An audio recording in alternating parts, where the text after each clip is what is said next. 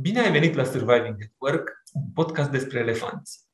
Adică despre probleme care ne afectează în muncă, dar despre care nu prea vorbim. Numele meu este Măgor Civi, conduc departamentele de leadership și cultură organizațională la Trend Consult Group și lucrez cu lider pentru a însănătoși culturi organizaționale. Pe lângă asta sunt pasionat de natură și de sport. Eu sunt Andra Pindican, fondator școala de HR și consilier de carieră de peste 12 ani. Mă pasionează oamenii care știu să-și exprime standardele de muncă și de aceea, împreună cu Magor, dezbat în fiecare săptămână subiecte care ne afectează viața personală și profesională. Da, bună tuturor! E joi, așa că ne-am întâlnit iarăși să vorbim despre problemele care ne preocupă pe noi. Este aici Andra, alături de mine, eu sunt Magor.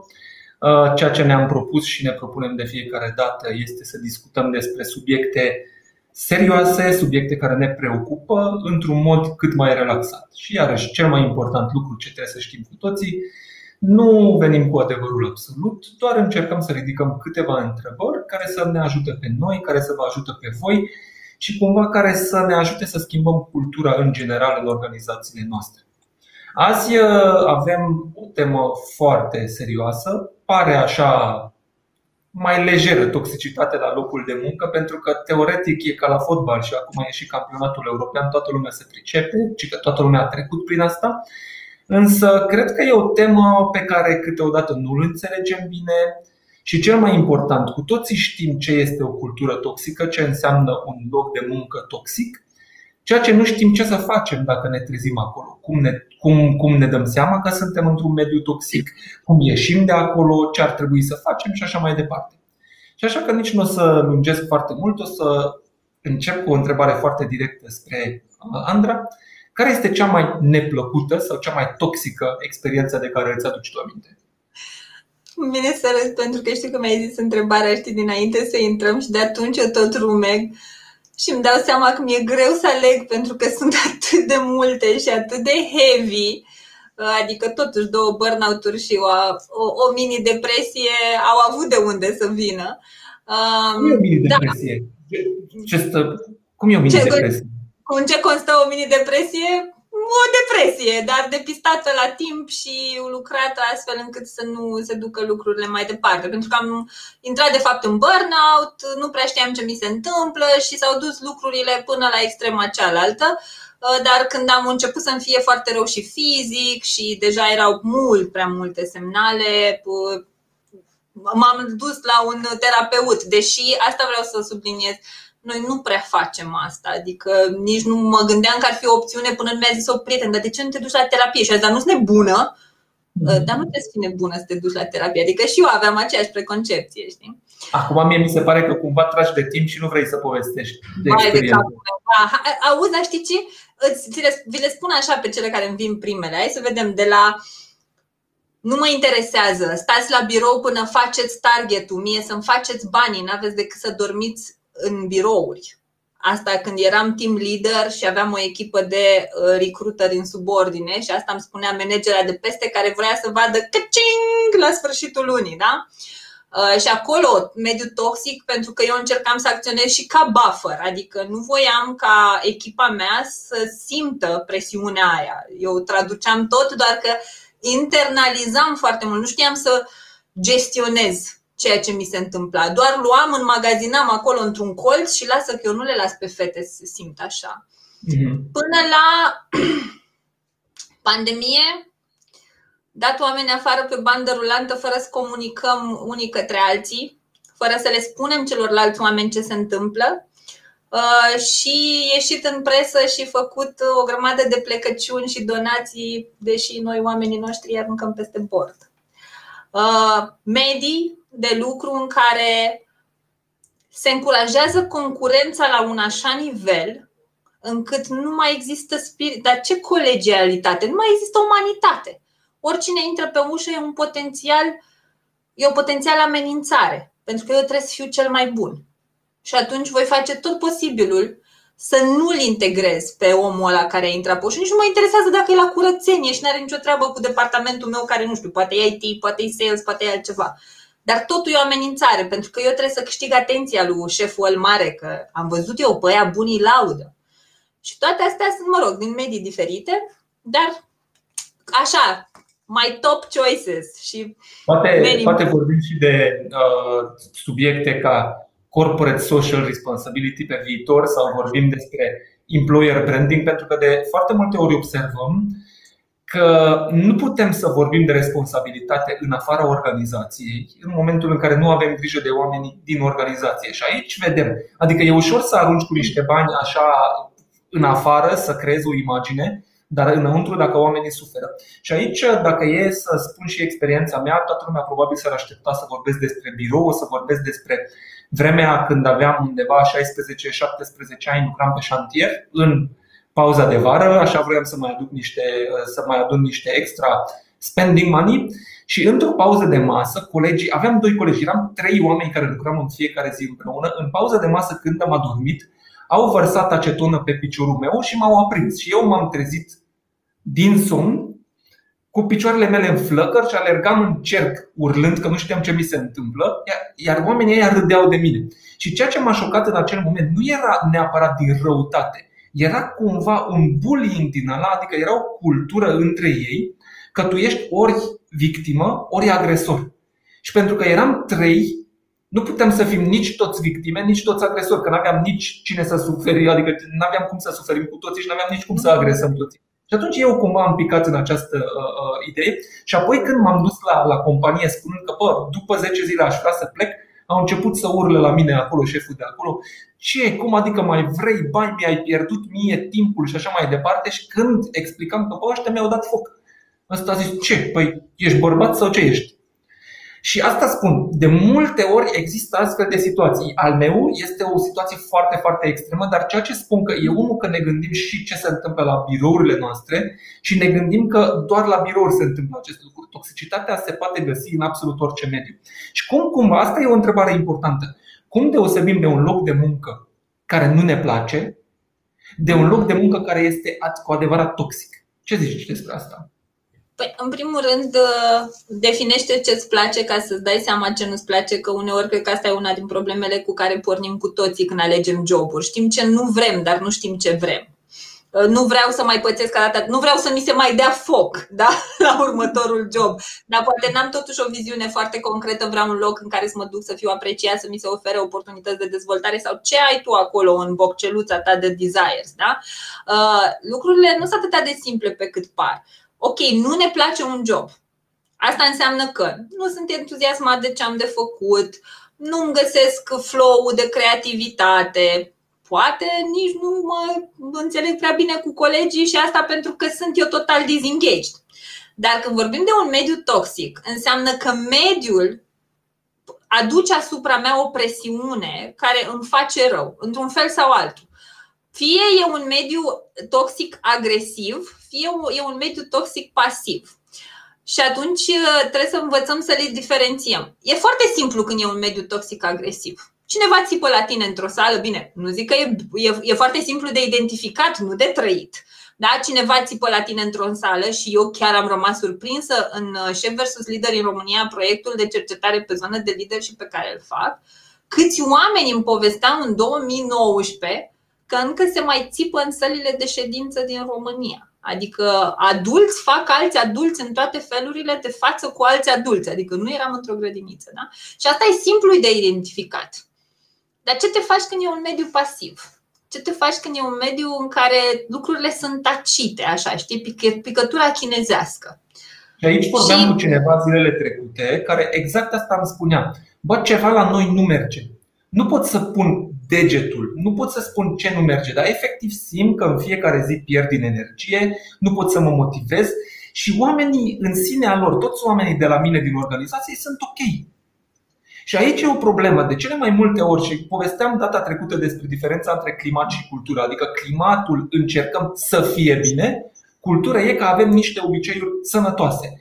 În momentul în care facem să fie bine, nu spunem anumite lucruri. Și atunci avem o problemă. Eu sunt într-un mediu și niciodată nu știu ce cred alții despre mine, niciodată nu știu uh, uh, uh, uh, dacă fac bine lucrurile pe care le fac, nu fac bine lucrurile pe, pe care le fac, pentru că nu vorbim între noi și ajung la un moment dat într-o situație, într-o incertitudine continuă, Dar asta nu numai asta înseamnă că sunt în incertitudine, ci că o lipsă totală de suport. Faptul că nu comunicăm, faptul că nu avem conversații dificile, faptul că nu avem conversații reale între noi, înseamnă că nimeni nu te susține, nimeni nu vine alături de tine să afle, bă, vreau să te văd, vreau să înțeleg problemele, vreau să vedem în ce direcție mergem. Și incertitudinea asta te mănâncă la un moment dat și din interior și la un moment dat ajungi în momentele despre care povestea și Andra, să ai un burnout, să ai depresie, să ai alte lucruri și teoretic dacă te uiți tu spui, băi, eu n-am niciun motiv pentru care să fiu nemulțumit.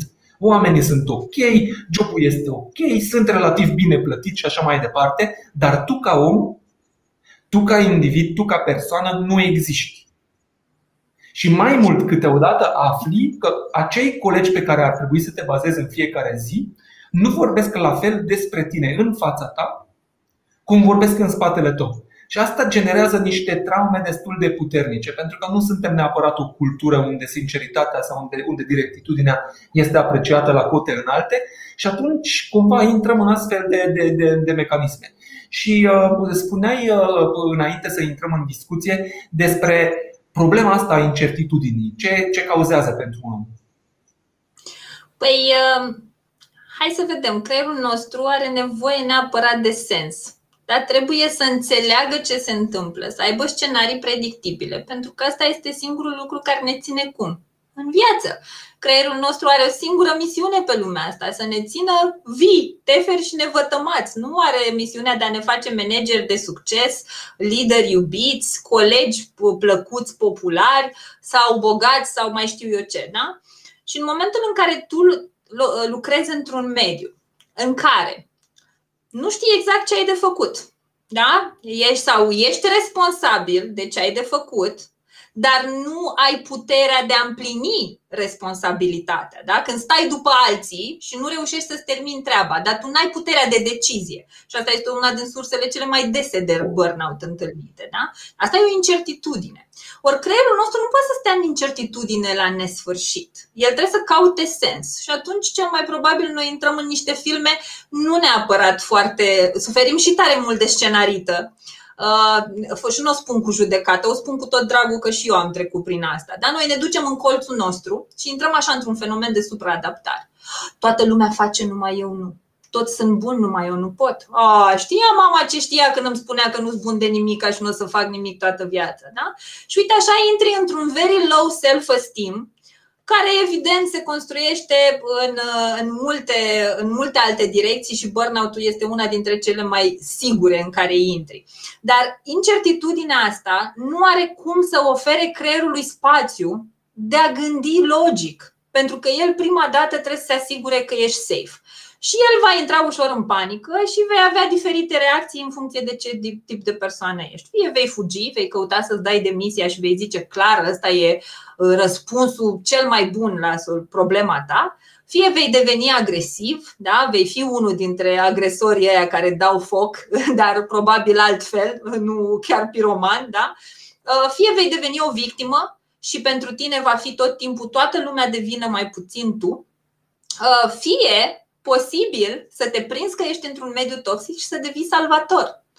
Să vrei să-i salvezi pe toți cei din jurul tău. Și asta e o chestie care se întâmplă foarte des managerilor și pot să spun că am trăit-o pentru că am avut echipe cu care lucram în mediu toxic, mă simțeam super vinovată că am adus oamenii în uh, mediul respectiv, de parcă Uh, eu eram singura care decidea pentru ei, adică oamenii ăia n-aveau și ei mintea lor și capacitatea lor de a lua o decizie, dar îmi plăcea foarte mult să mă biciuiesc și să pun presiunea pe mine.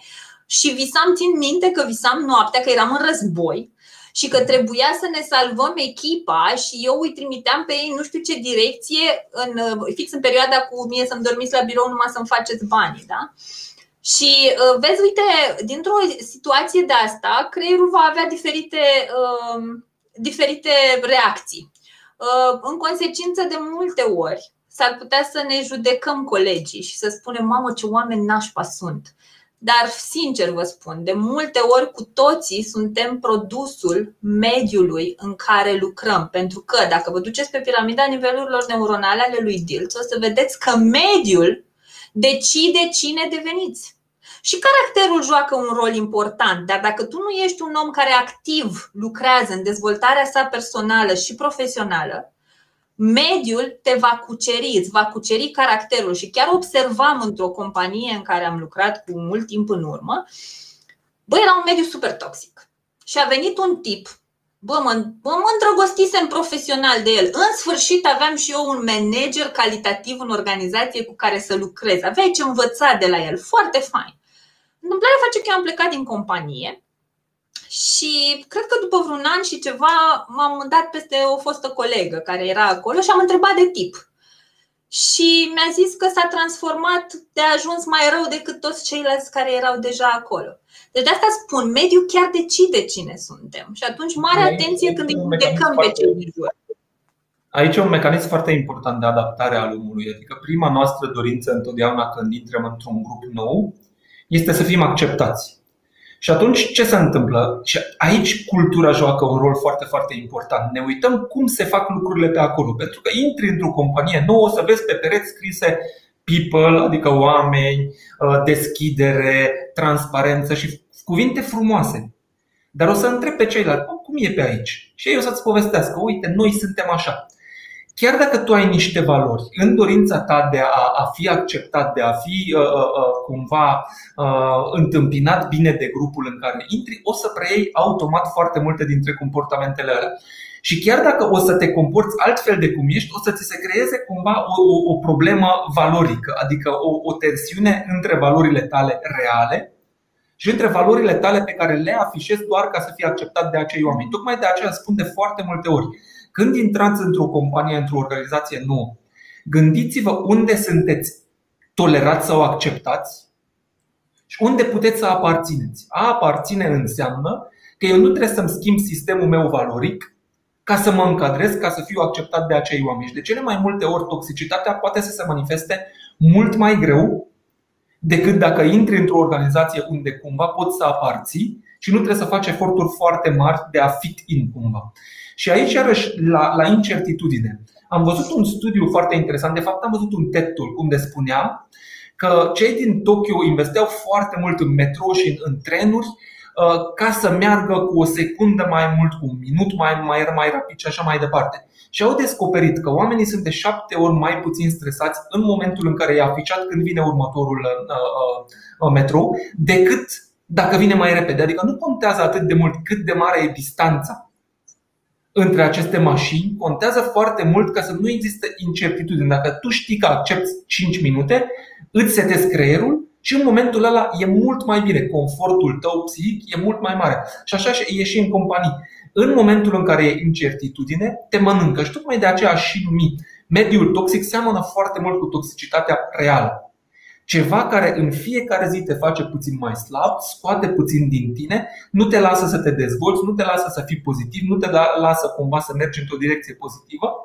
Și totuși, întrebarea mea este: de ce rămânem în medii toxice? Foarte mulți. Eu am foarte mulți oameni care îmi spun în fiecare zi: Băi, eu o să plec la prima ocazie de aici. E foarte nasol. Nu mă lasă să mă dezvolt. Nu sunt apreciat ca om, așa mai departe. Și îmi spune de trei ani același lucru. Și eu stau acolo zic, pleci, rămâi, ce faci? Hotărăște-te. Când te mai hotărăști, da. Măi, sunt extrem de multe motive și cred că la fiecare persoană în parte cu care am lucrat până acum a fost o cauză uh, diferită.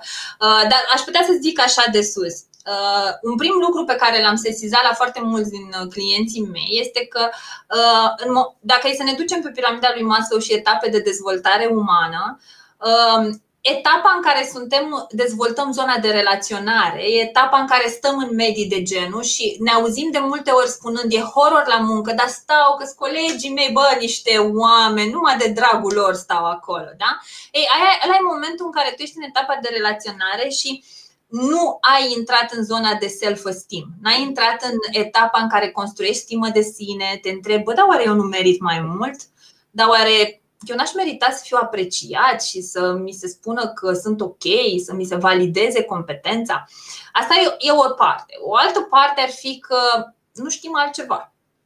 Dacă e să ne ducem la ce am făcut noi în prima noastră întâlnire despre overwork și credințele noastre limitative despre muncă, mari șanse când eram copii să fi văzut părinți care veneau acasă chinuiți efectiv de la muncă și spuneau, e, mama, așa e la muncă, la muncă nu te duci mai că să fii fericit, așa e și asta e singura noastră referință despre muncă. Munca trebuie să fie grea, trebuie să fie horror, E normal să nu te înțelegi cu nimeni și tu nu știi că există altă realitate. Și când vine vreun coleg și îți spune o prietenă, un prieten, zice, bă, eu sunt așa de fericit la muncă, te gândești că se droghează la muncă, ceva nu e în regulă, că nu se poate să fie atât de fericit în muncă, la muncă în România. Bex, nu există.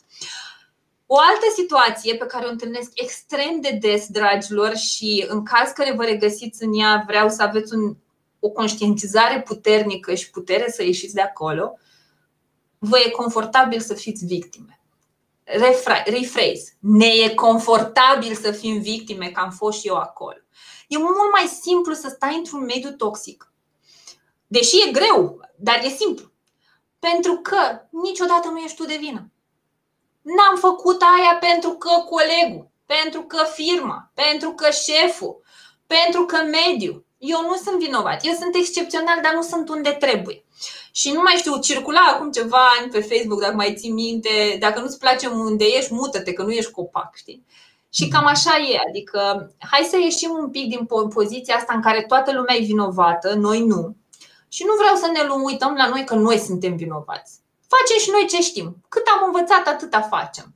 Dar hai să învățăm mai mult și hai să facem mai mult și să ieșim încet, încet din postura asta de victimă din mediile toxice, pentru că o, o singură chestie super simplă. Uitați-vă bine la cum arată viața voastră și personală și profesională.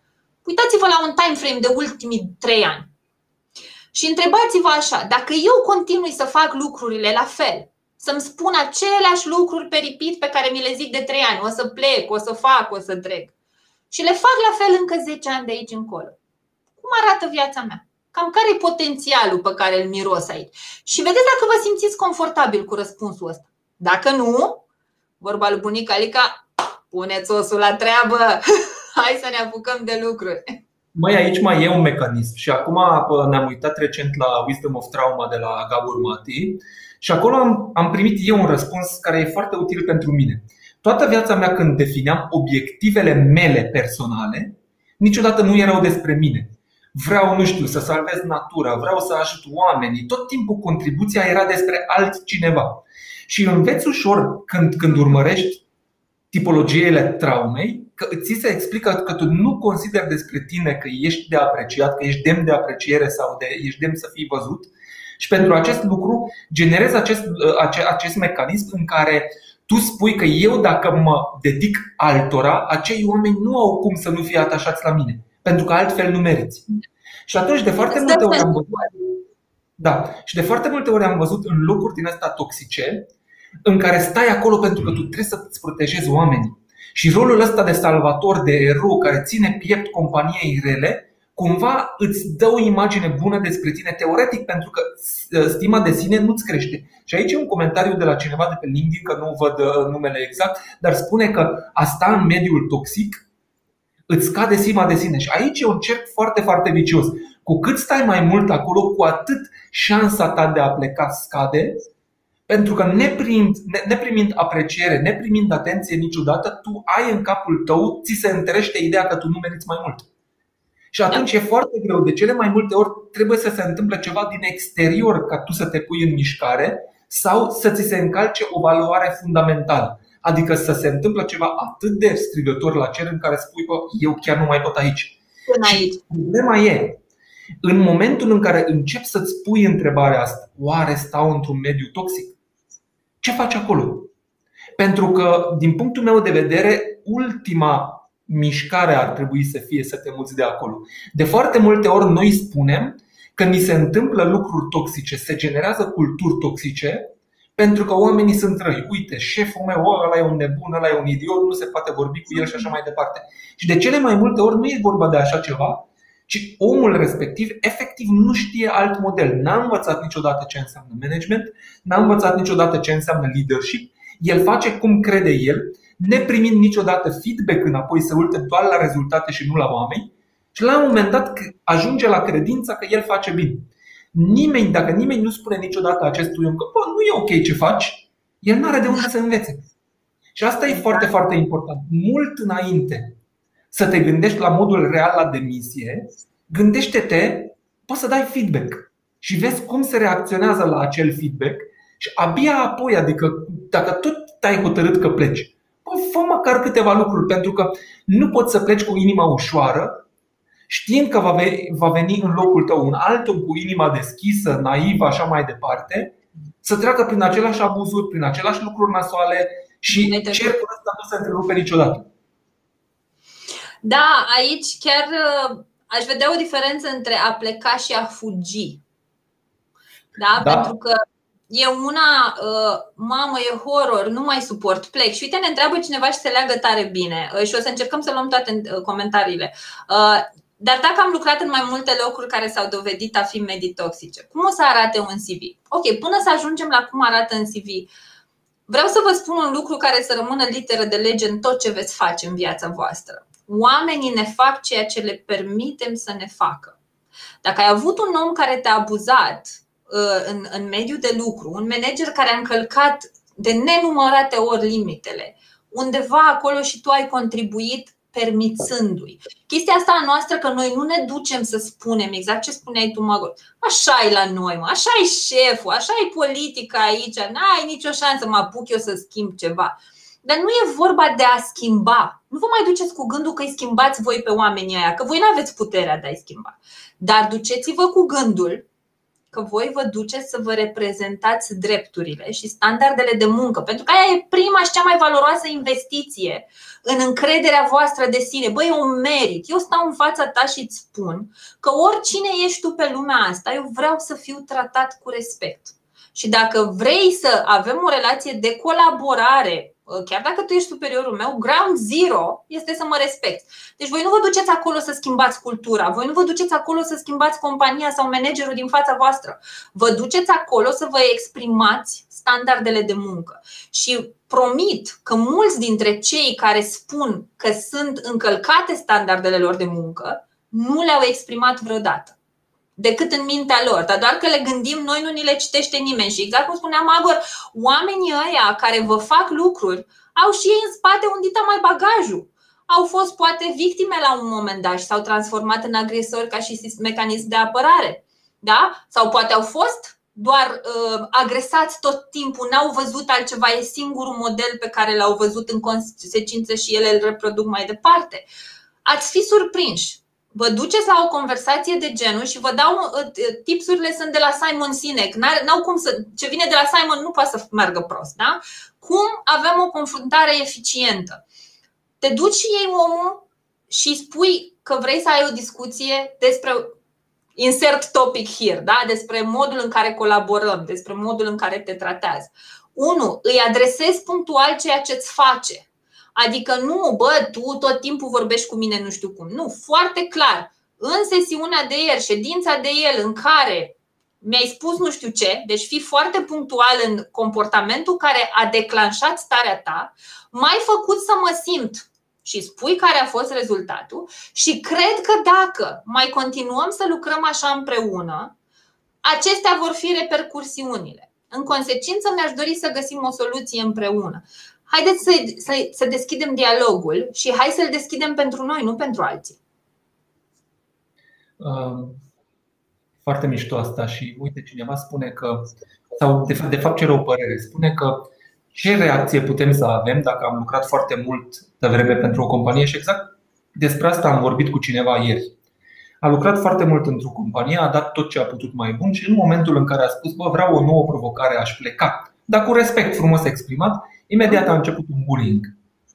Uh, eu cred că într-un astfel de situație ți se reconfirmă că ai luat decizia corectă. Dacă tu ești respectat, asta, asta e o chestiune cu care ne confruntăm nu doar în, în, în, la locul de muncă, dar și în viața noastră personală.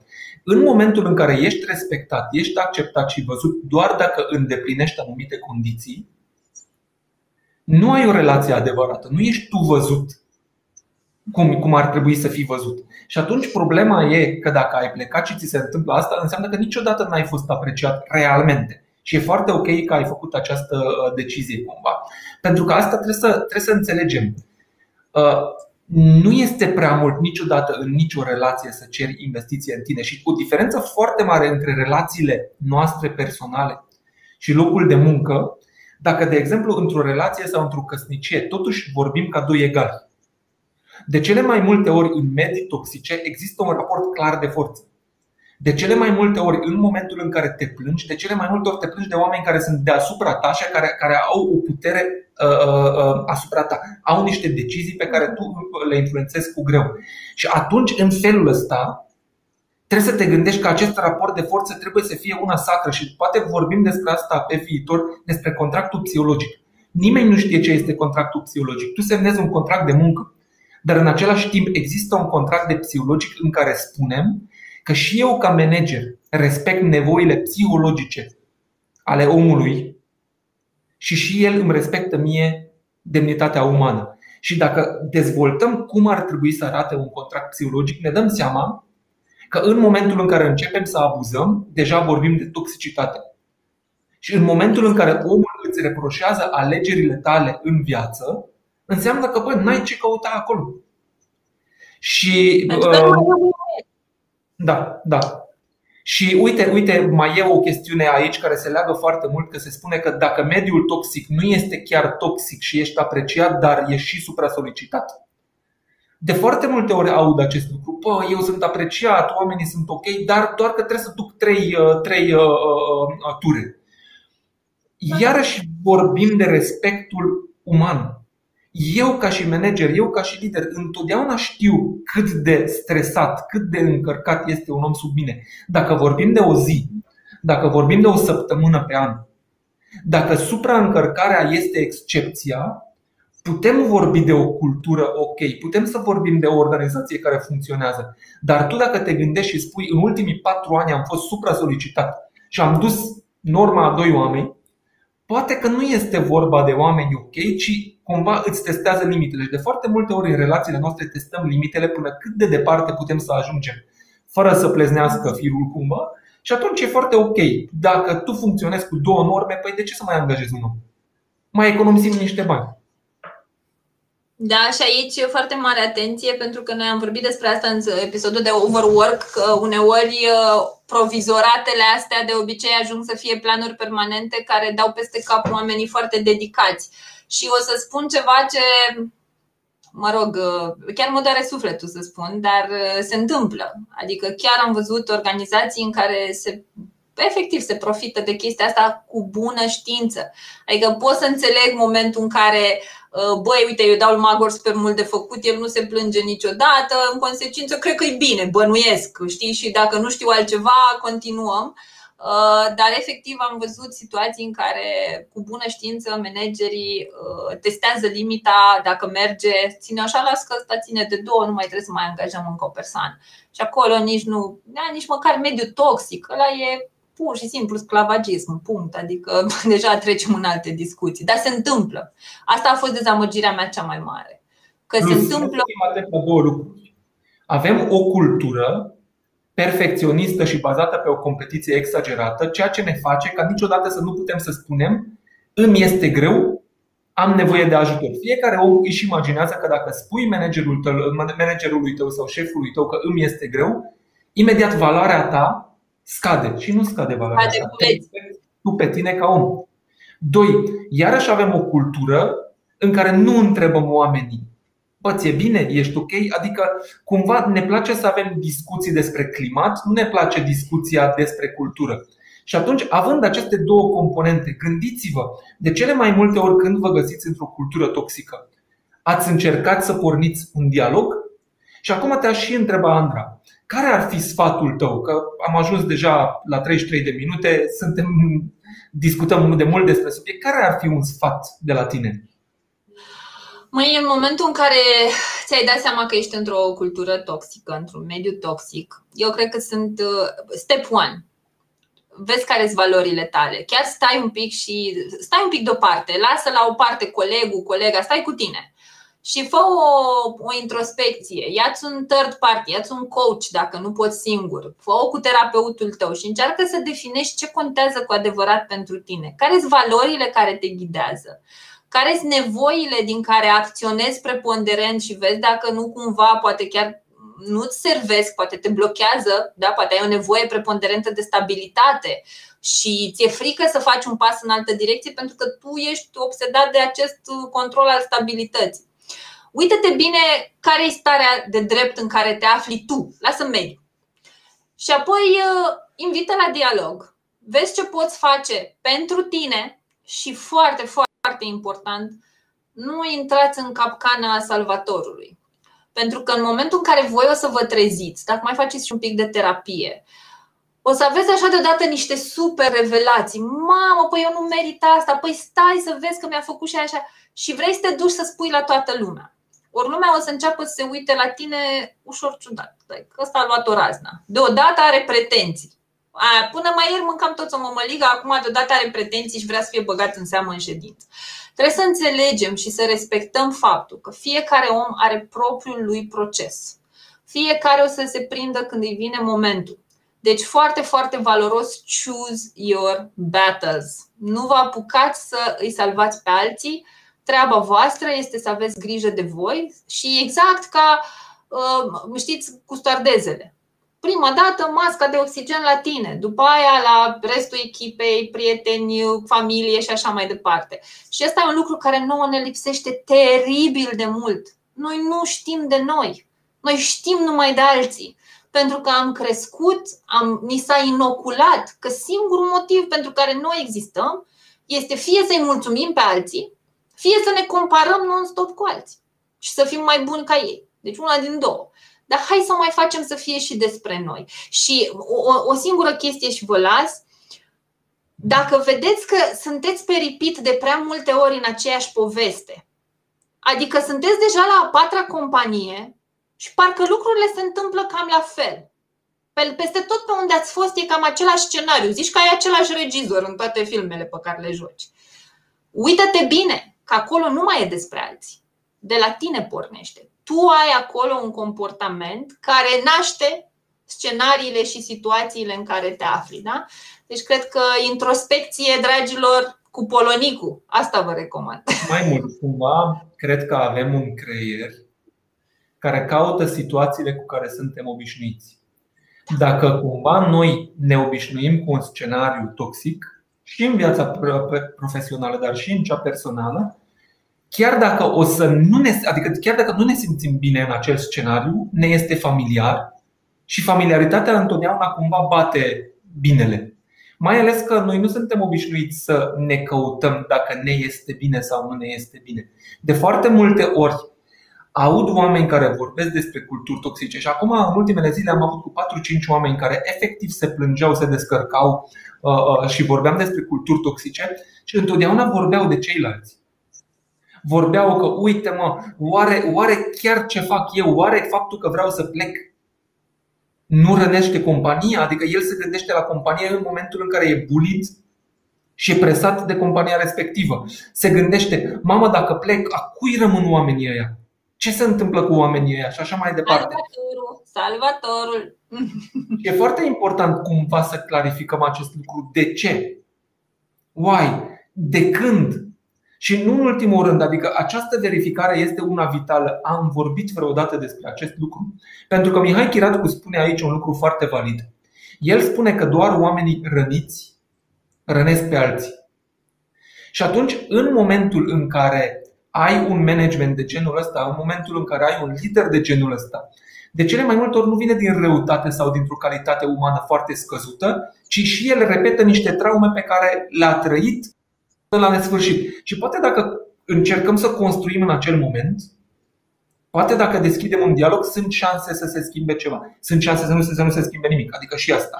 Dar în același timp, în momentul în care spui că eu nu mai pot să trăiesc în acest uh, mediu, Gândește-te la două responsabilități. Responsabilitate față de tine însuți, de, de, de, de respectul tău, valoarea ta, de stima ta de sine și spui, bă, eu plec de aici, dar gândește-te și la omul care vine după tine. E ok ca să vină un alt om care poate ar putea să facă lucruri faine în lumea asta și intră în mediul ăsta și o să fie distrus în câțiva ani și atunci cel puțin un dialog inițiat, cel puțin ceva inițiat ajută. Mai mult, haideți să discutăm out in the open despre culturi și organizații toxice, hai să discutăm despre cazuri concrete out in the open, pentru că în acel moment organizațiile încep să-și dea seama că nu este ok. Și cum spuneam la început și eu și Andra, de foarte multe ori auzim companii cu employer branding la 4AC.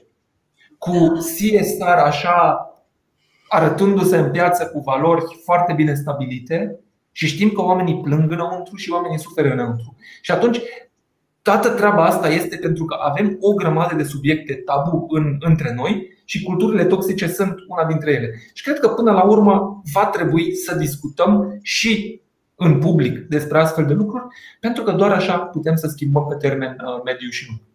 Spune și mai am o idee finală, acum am lovit, neapărat da. trebuie să pun pe masă.